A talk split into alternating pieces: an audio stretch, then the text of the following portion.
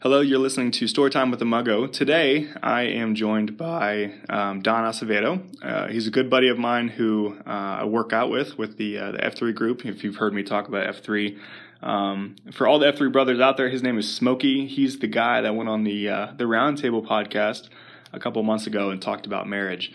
Um, today, I have him with me, and we're going to talk about mental health and uh, kind of some of the the issues that uh, or as they relate to men in general. Um, so, Don, thanks for joining me. My pleasure. Thank you for having me. All right. Um, first and foremost, just to kind of get us started off, I wanted to talk about um, some of the shifts that we've seen in mental health awareness. Mm-hmm. Um, specifically, I've seen a lot of people come out, famous sports figures or um, you know actors, uh, coming out and talking about mental health in a way that I think is very healthy, um, kind of expressing what's going on with them and, and trying to normalize it a little bit. So I think that's all good. I wonder if it's enough, you know, and, and where where do you think we are as far as mental health awareness and where do we need to be? Um, so where we are now is using the term mental health for referencing pathology and the alleviation of pathology, right? So we talk about mental health and we talk about this is an illness and you need an intervention to make you better. So it has a stigma to it. I don't want to go talk about my mental health because I'm not sick. There's a whole nother realm called emotional health. And this is the building of resiliency. Just like you and I work out with F3 to build our physical strength, there are things that you can do to build your emotional strength and develop emotional resiliency, which will reduce mental health symptoms. So there's a huge correlation between uh, exercise and improved um, symptoms of depression and anxiety. We know that, we've known it forever. But there are also emotional exercises you can do, usually called mindfulness or in that realm, that you can build the resiliency and your strength in resisting all of the toxins that are in our world that make us feel more um, sick, so to speak, right? Mm-hmm. So I think we need to evolve from not just talking about mental health, which is really important, and there are a lot of folks who have uh, diagnoses and that kind of stuff who need support and help, but also talking about hey, if you're okay, you still need to focus on your emotional resilience, just like you focus on your diet, just like you focus on your physical health. So tell me more about mindfulness, and is that something that you do um, you know, you you mentioned practicing being more mindful. What are some of the ways that that uh, people can do that? So mindfulness is a form of meditation, and it comes out of the Buddhist traditions, transcendental medita- meditation, and all the rest of that. But it's not necessarily the same. So one of the things that differentiates mindfulness is really focusing on the five senses. Uh, and it doesn't really differentiate because that's part of transcendental meditation as well. But you're not trying to transcend here. You're not looking for enlightenment, you're looking for grounding, uh, which is the first step, by the way, in enlightenment. But hey, let's just keep it here. right. it's complicated. Yeah. It starts with your breath.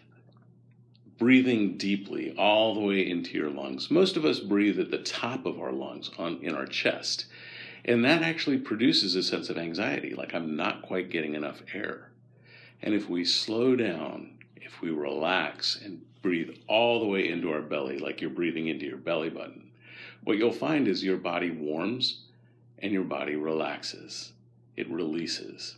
And that's what you're looking for. And then mindfulness is about paying attention to all five senses. What are you hearing? What are you feeling on your skin? What do you see? What do you taste? What do you smell? What, what do you feel inside your body? And as you get grounded more and more into those sensations, you come more and more into the present. Healthiness is in the present. People who are depressed tend to focus on the past. Folks who are anxious tend to focus on the future. When you can bring that back to the present, you find a sense of calm and you can develop a sense of efficacy. I can do things in the world that affect my personal well being and my life. Here, this. This is where you want to be. as much of the time as possible. Now, one of the things you'll notice if you start a mindfulness practice, you know, sitting down, breathing, um, focusing on your senses, is that your mind drifts away. That's okay. When you notice your mind drifting away, go, oh, yeah, you drifted away, come back. And every time it drifts away, just say, come back, gently, not, not harshly. And we tend to speak to ourselves mm-hmm. far more harshly than we would ever speak to anyone else, but gently going, oh, that's the mind doing exactly what the mind was designed to do. It's okay, come back here. Gently bring it back. The strengthening in mindfulness happens from bringing your mind back, not from staying in the position. That's a static hold. The dynamic hold is, oh, my mind chased away, and now it's back. So that's how you begin the practice. There are lots of apps out there, mm-hmm. Headspace. Uh, I don't know, you may have a favorite of your own. I don't. you know? Okay. I will look them up though, for sure. Sure. And there are a bunch of them out there, mm-hmm. um, some for free, some that you pay for. You'll have to figure out which one works for you. Sure. Uh, but the idea is this becomes a part of your practice, just like brushing your teeth. So, one of the ways to stay uh, dentally healthy is to brush your teeth twice a day or after every meal, floss, do all that kind of stuff. This kind of meditation, mindfulness meditation, is brushing your mind. It's floss for your emotions. Mm-hmm. And it helps you get all of that rotting stuff from between the crevices of your brain and bring you back to what's important to you and how do you want to act in the world. Okay, so that's incredible. Thank you for that. And I think looking at it as, as emotional health, um, is really more so what I feel like um, is at the heart of, of mental health issues. Um, I think that the next question I'm going to ask is about stigma and specifically why men struggle so much with uh, with opening up about emotional sorts of things. What keeps them from doing that? Um, because I honestly I think that's at the heart of why when a man struggles with his mental health, it's it's due to that emotional side of things. And so talk a little bit about the some of the, the stigma that you see behind um, or that that might be a barrier for a man to open up and talk about these sorts of things um, probably sharing my story is the easiest way to do this uh, i'm a latino i'm a first generation american grew up in a very latin american house and as every good latin american male knows you can have all of the emotions that exist. Anger. Yep. That's, That's it. That's the only emotion. There aren't any other emotions, just anger. Mm-hmm. You are never sad. You are certainly never scared. And love is a weakness. So, and I get, I'm going to be attacked by the entire Latino community. However, that's an oversimplification, but sure. the machismo that comes with um, the culture mm-hmm. is a part of men are strong, men, always know the answer, men are the leaders, uh, they don't accept influence because they're never wrong. There's a lot of that messaging that comes to young boys and men. And so to admit, I'm scared, or to say, I don't know, is something men struggle with and yet need to embrace. There is no imperative that you have to know everything or have the right answer. The imperative is to connect to others, to have rich and deep relationships with all kinds of other people who might know or who can help. Particularly, you know, I'm a marital therapist, your, your spouse. Mm-hmm. Right. But men aren't trained this way, and we don't grow up talking to each other this way. We might when we're six or seven or eight, but certainly by middle school, you are not sharing that you're scared or you don't know. Um, or that you're hurt, you don't cry. You don't cry. You know, I remember growing up, my father would say, You're crying? I'll give you something to cry about. Mm-hmm. Very typical kinds of things. And I'm sure a lot of men out there are doing exactly what you just did, nodding your head, going, Yep, I remember that.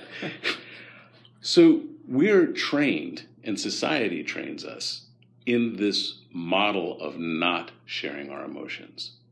So we never develop language. And if you don't have language, you can't describe what you're feeling. It's double whammy now. Uh, so I might have sensations in my body, but I have no word to describe it, so I can't tell you. And what we see in very little children is when they don't have language and they get frustrated because they can't get their meaning across, they hit. Right. They lash out. They scream and yell because they're frustrated. So, what's the very first thing men can do to begin to change this? Develop language. Emotional literacy is the first step. Hmm. How do I notice the physiological changes in my body? All emotions have physiological components. How do I notice those changes and put words to them? And if I have more words, like the five basic emotions anger, fear, sadness, joy, love. All the other emotions are blends of these five or intensity levels of these fives, or blends of intensity levels of these fives. and that creates a very rich uh, panorama of emotional language. But most men don't know all of these things. And so they can't describe what they are experiencing. And then it just shifts to anger, because that's the one that we're um, reinforced in expressing. That's a very masculine emotion. Right. So emotional literacy is the first step into this. And the only person who can do it is you, the gentle listener out there. No one else can do this for you. There are lots of references, and there are a bunch of men that will help you who are more emotionally literate than you are. Uh, and you will never get it unless you ask. That's exactly right.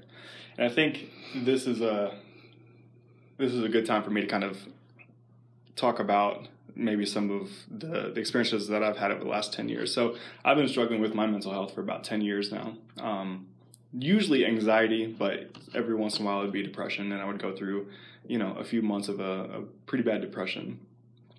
Um, 2014 was kind of like a, a, turning point year for me, where things were just falling apart. Um, my marriage was was not so great. Um, I was I was being very selfish.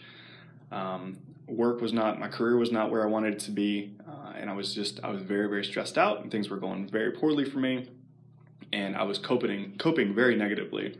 Um, I was drinking by myself um, at home and, and, hiding it from other people.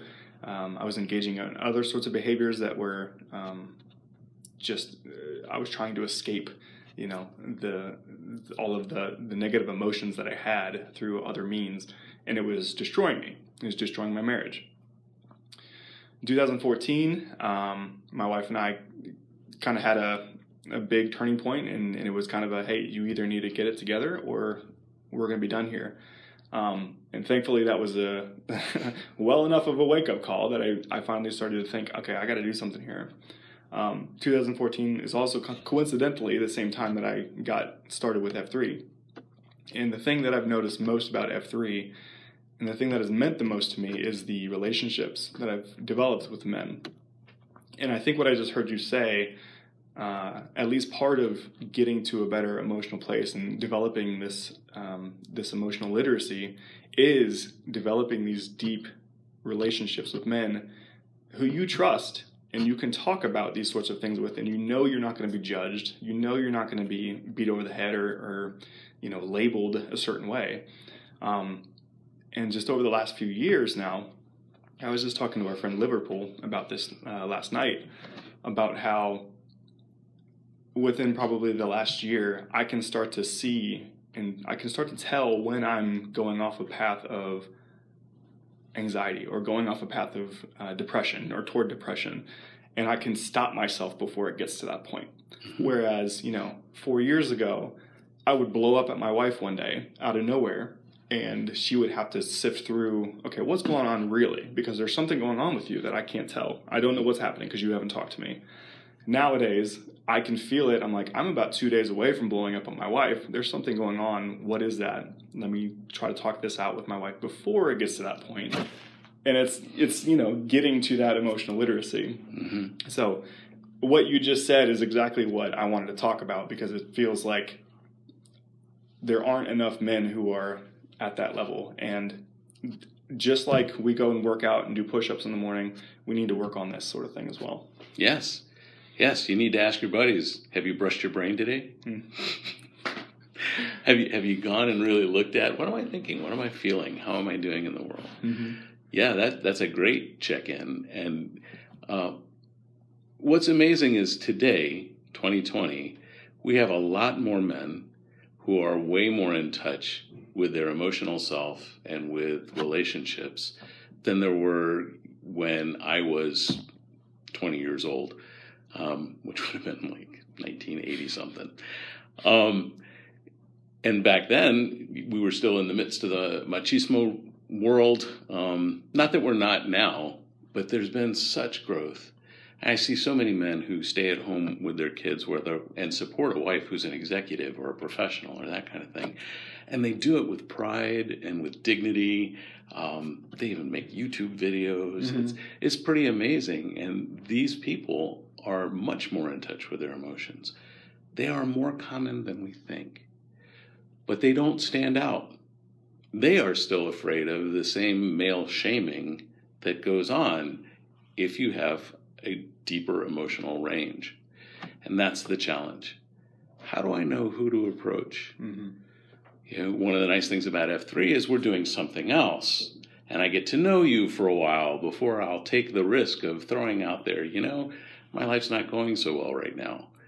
Um, and I have a better chance of getting a positive response back. So that's actually a way a man can get started, not just with F3. All right, I'm not shamelessly plugging F3, F3nation.com. Um, there are other places. There are places like churches. There are places like Rotary Club um, or Optimist or lots of other community organizations where you can meet people doing something else learn about them some and find the ones who might be mentors for you about how to get to the next step in your emotional literacy. And then there are, of course, therapists like me. Mm-hmm. Exactly. I was thinking on the drive over here that um, human nature and, and the, the way that humans have lived on this earth for as long as we have is that we've learned from a physical perspective being proximate to other people is good for our physical health. It keeps us alive, right? We can work together. If one of us is sick, the others can take care of them, right? we don't necessarily always think about emotional or mental health in that fashion. You know, being proximate to men who you can have a deeper connection with, um, or not just men, I mean, your spouse or, or whomever, um, that is integral to our survival, I think. Mm-hmm. I think as we talk more about that, um, you know, we'll, we'll be better as a, as a human race, frankly. Yes. So. Yes, yes, we will. Very much so. Um, and for the longest time, we have made anyone who has any mental disorder marginalized, way more so than we do with physical illness or physical disability. Uh, if you have a mental health issue, for the longest time, up until about uh, 15, 18 years ago here in North Carolina, mental health was not considered on par with physical health. So it was reimbursed at a much lower rate, mm. uh, at lots of discounts, um, because eh, you know, that's not really a thing. You know, it's not like I can give you a pill. That's a real thing. Right. Or I can do a surgery. That's a real thing. This, not so much. What we actually know is that the pills and the surgeries work way better when there is emotional connection with whoever the provider is. Great research study, I think it was out of Harvard. Um, it either out of Harvard or the Mayo Clinic. The only difference, right, same grade surgeons, same kinds of things. They went in and did surgery. One set of surgeons touched their patient when they came to check on them. Just held their hand, shook their hand, grabbed their foot, but some kind of physical contact. Hmm. Those people got out of the hospital 10 days earlier. 10 days earlier. Wow. Talk about saving money. Talk about the risk reduction because every day that you're in a hospital, you have a high risk of other infections and that kind of thing. Um, not because of the hospitals; they're really, really clean, but because you got a concentration of sick people, right? um, but just that little contact, that sense that you're a human being. Our emotional health does way more for our uh, ability to fight off infection, to stay um, healthy overall. As a matter of fact, recent research shows if you have a loved one, someone you're really connected with, and you're about to go into an MRI, which is a, if you've ever been in one, it's a really tight c- cylinder. Um, and it makes a lot of noise, and you're supposed to stay still. But if you have a partner who holds your hand before you go in, you're calmer, your heart rate is lower, your blood pressure is lower, you feel more confident. They're just outside the door. And when it shuts down, they come and grab your hand again. That reassurance makes all the difference in the world. So powerful. Mm-hmm. That's how our, our mental and emotional health affects our physical well being and our capacity to connect to other people. So we are just about out of time. Um, I don't want to take up too much of it, but I do want to talk about um, the uh, the project that you're doing with your with your kids. Um, so tell me a little bit about the uh, the road trip. So we started a, uh, a podcast entitled "The Relationship Road Trip." Um, you can find it wherever you get your podcasts. Uh, the people on the show are my son, who's the host, my daughter, who's the other subject matter expert. She's a licensed marriage and family therapist, and myself, a PhD clinical psychologist with 30 plus years of experience in relationships. And we're looking at all of the relationships in your life your relationships with your parents, your siblings, your friends, your spouse, your children, your coworkers, your boss, your direct reports, all of these relationships, how you interact with people that you may never see again, like the server in a restaurant. All of these people are important to you even that server in the restaurant that you may only interact with for a handful of minutes in your entire lifetime and their entire lifetime. Every soul we touch is an opportunity to allow them to lift us up and recognize how they're doing that, and for us to lift them up. And the more of those uplifts we do, the more joy we experience in our life. And you have a choice every time you interact with folks as to whether or not you're going to lift them up or tear them down. But you're going to do one or the other. It may not be at the extremes, it may only be somewhere in the middle, but you're either going to leave them with a positive sense or a negative sense. So think about that. You have direct control mm-hmm. over every one of those interactions. What will you choose? So the relationship road trip tracks all of that. Um, it looks at the kinds of relationships you have in your life, uh, what are the tools and um, measurements you can use to understand how healthy the relationships are in your life and what to do about them if you notice that one of those gauges is a little low, um, how to fill up them tires. Right. and how to navigate the potholes and find the path that you want to create a life worth celebrating. And that's really what my goal is in the world as a therapist. And what my clinic does is to help people create a life that when they are at the very end of it, looking back, they want to celebrate. They want to dance, saying, Yeah, well lived. And it doesn't matter how old you are or where you're starting from, you can create a life worth celebrating. You know, Charles Dickens actually wrote about this in A Christmas Carol. Hmm. So Scrooge was a despic- despicable human being, right? He's old too. And yet, once he realizes and takes personal responsibility for the life that he's lived and makes a new choice on a new day, he starts to undo all of the damage he'd done in his life, not only to other people, but mostly to himself. It is the ultimate story of redemption. So anyone want to talk literature, come talk to me about Charles Dickens and uh, that's great. And Scrooge. So that's the relationship road trip. Uh, you can find it on um, any of the podcast mediums out there, iTunes, um, or not iTunes, Apple, Spotify, all those places. So go check that out. I mean, I feel like we just barely scratched the surface talking about emotional health and mental health.